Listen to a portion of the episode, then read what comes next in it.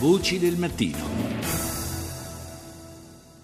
Ist ein großartiges Ergebnis der Verantwortung der Weltgemeinschaft für die Zukunft. La voce che sentiamo è quella di Gerd Müller, non c'entra niente con il celebre calciatore degli anni 70, il ministro tedesco per lo sviluppo durante una conferenza che si è tenuta ieri pomeriggio a Berlino e si riferisce al fatto che 30 nazioni si sono accordate per stanziare 9 miliardi e 300 milioni di dollari per, crea- per, diciamo, per un fondo creato dalle Nazioni Unite per aiutare le nazioni in via di sviluppo a fronteggiare i cambiamenti climatici. È un risultato fantastico per il senso di responsabilità della comunità mondiale per ciò che riguarda il futuro del pianeta, ha dichiarato Müller. Se noi non cambiamo in fretta il nostro modo di pensare in maniera decisa ed immediata faremo la fine dei dinosauri. Il pianeta continuerà ad esistere, ma con la bilancia fuori equilibrio e se continueranno appunto ad esistere gli, al- gli esseri umani sarà davvero un'altra questione. Oggi abbiamo messo in moto questo processo ed io ne sono felice. Passiamo eh, al Guardian in Gran Bretagna, la lettura appunto della carta stampata. Il Guardian dà ampio spazio alla conquista del secondo seggio in Parlamento da parte del UKIP di Nigel Farage, cioè il, il, il, partito indipendentista della Gran Bretagna, nelle elezioni suppletive locali di Rochester, ricordiamo appunto partito che si è alleato con il Movimento 5 Stelle a, ehm, in Europa. Dopo un testa a testa appunto con i Tories, infatti eh, è stato conquistato questo secondo seggio e si tratta, secondo il Guardian, di un segnale per tutto il paese. Mentre Le Monde, come il resto della stampa transalpina, dedica l'apertura al fenomeno dei jihadisti francesi in Siria, almeno mille secondo quanto dichiarato dal primo ministro Valls. Un secondo miliziano dell'ISIS è stato infatti identificato in un video diffuso dagli estremisti, Michael Dos Santos, alias Abu Utman, di origini portoghesi. Eh, Le Monde ha molto risalto però anche le dichiarazioni della madre, Ana Dos Santos, la madre di Michael, che in un'intervista televisiva non ha nascosto i suoi dubbi sul fatto che si tratti davvero di suo figlio. Eh, Le Monde dedica però anche spazio all'intervento di Papa Francesco eh, ieri alla FAO in occasione della seconda conferenza internazionale sulla nutrizione, ieri a Roma, in cui il pontefice ha denunciato la speculazione sui prodotti alimentari. Uno, las partes han acordado las condiciones necesarias para la liberación de las siguientes personas. Sono le dichiarazioni del eh, presidente eh, cubano Benitez, del rappresentante del governo cubano Benitez, eh, che sta appunto mediando tra il governo della Colombia e i ribelli delle FARC, le forze armate rivoluzionarie colombiane, che si sono accordate sui termini di rilascio del eh, generale Alzate e dei soldati rapiti, sequestri che avevano portato all'interruzione dei colloqui di pace. Mm, primo, le parti si sono accordate sulle condizioni necessarie per il rilascio delle seguenti persone. Cita appunto il generale Ruben Dario Alsato, il caporale Jorge Rodriguez, il soldato Cesar Rivera, il soldato Jonathan, eh, Jonathan Andres Diaz, la signora Gloria Urrego. Secondo, queste condizioni, che includono le partecipazioni di garanti e il contributo della Croce Rossa Internazionale, corrispondono agli accordi già, preso, già presi di questo tipo eh, di operazioni che hanno avuto luogo durante il processo di pace. Terzo, il rilascio dei prigionieri verrà portato a termine nel più breve tempo possibile. E eh, sulla Colombia è il nostro secondo focus internazionale di questa mattina. Ne parliamo con Bruno Carapella, storico dell'America Latina, in questo momento in Ecuador.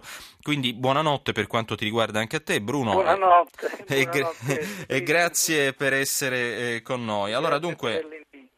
Nuova linfa per i colloqui di pace dopo il rilascio del generale Alzate e degli altri eh, ostaggi. Osta- ehm, appunto, ehm, ehm, ma cerchiamo di capire che cos'è questo conflitto colombiano. Un conflitto, chiaramente ci vorrebbero ore di trasmissione, ma è un conflitto che si trascina da uh, mezzo secolo, eh, in cui diciamo, uh, si mescolano ideali politici marxisti da parte della guerriglia con legami con i narcotrafficanti. Un conflitto che eh, in 50 anni ha causato 220.000 morti, sono cifre spaventose. Sì, infatti sono 55 anni, 230.000 morti, 30.000 sequestrati e 5 milioni di profughi, cioè è una grande guerra, una guerra sporca perché come dice giustamente non è facile identificare né i buoni né i cattivi in questa guerra.